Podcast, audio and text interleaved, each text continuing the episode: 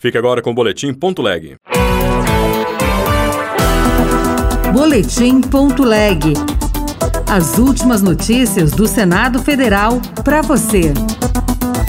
Senado deve votar projeto que obriga a instalação de botão em braille em eletrodomésticos. Mediante solicitação dos consumidores com deficiência visual, fornecerão recursos e tecnologia assistiva que permite usar painéis de comando lisos, teclas e botões adaptados no sistema Braille ou etiquetas táteis no sistema Braille. Senador defende prisão e multa para comerciante que aumentar os preços em momentos de calamidade ou pandemia. Eu sou Ricardo Nacaoca e este é o Boletim Ponto Leg. Eletrodomésticos poderão ganhar botões em braille e sistemas de senhas para atendimento ao público terão que funcionar por imagem e voz. Aprovado pela Comissão de Direitos Humanos, projeto nesse sentido deve ser votado pela Comissão de Assuntos Econômicos. Repórter Bruno Lourenço. O projeto de lei do senador Romário, do PL do Rio de Janeiro, prevê a instalação de botões em braille nos painéis de comando de eletrodomésticos, eletroportáteis e eletroeletrônicos. A proposta foi aprovada pela Comissão de Direitos Humanos e teve como relator o senador Flávio Arnes, do PSB do Paraná. Ele explicou como seria essa disponibilização por parte dos fabricantes.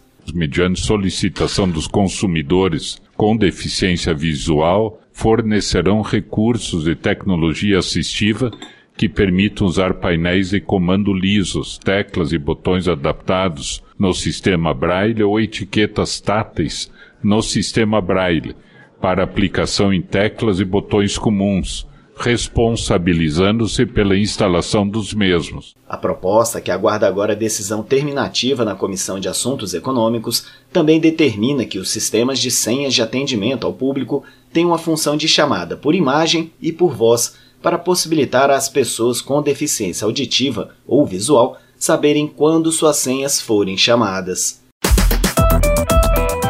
O Senado pode aprovar até cinco anos de prisão para quem cobrar preços abusivos por produtos em situação de calamidade.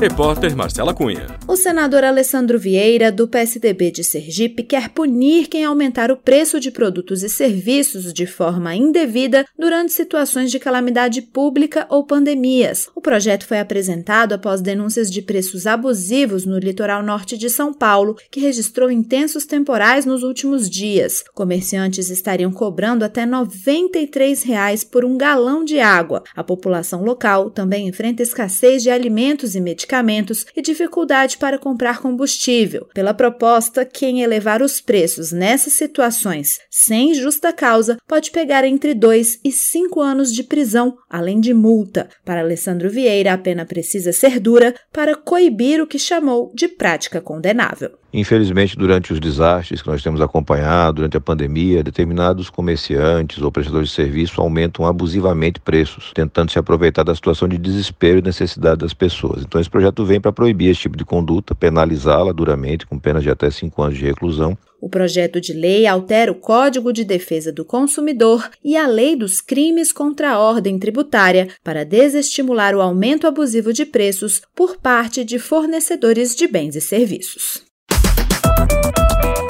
Projeto de lei altera o Código Civil e o Marco Civil da Internet para proteger a personalidade digital das pessoas e a liberdade de expressão nas redes.